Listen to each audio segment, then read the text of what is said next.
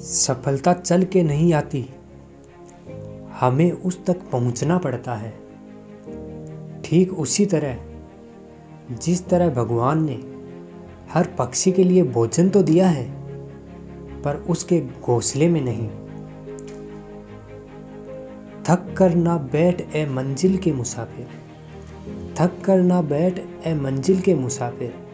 एक दिन ऐसा भी आएगा, मंजिल भी मिल जाएगी और सफ़र का मज़ा भी आएगा।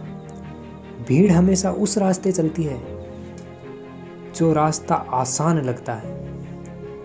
लेकिन इसका मतलब ये नहीं है कि भीड़ हमेशा सही रास्ते पर चलती है। अपने रास्ते खुद सुनो, क्योंकि आपको आपसे बेहतर और कोई नहीं जानता है। कोई नामुमकिन सी बात को मुमकिन करके दिखा। कोई नामुमकिन सी बात को मुमकिन करके दिखा। खुद पहचान लेगा जमाना, तू भीड़ से अलग चल के तो दिखा। थोड़ा डूबूँगा, मगर मैं फिर तेर आऊँगा। थोड़ा डूबूँगा, मगर मैं फिर तेर आऊँगा। ऐ ज़िंदगी तू देख।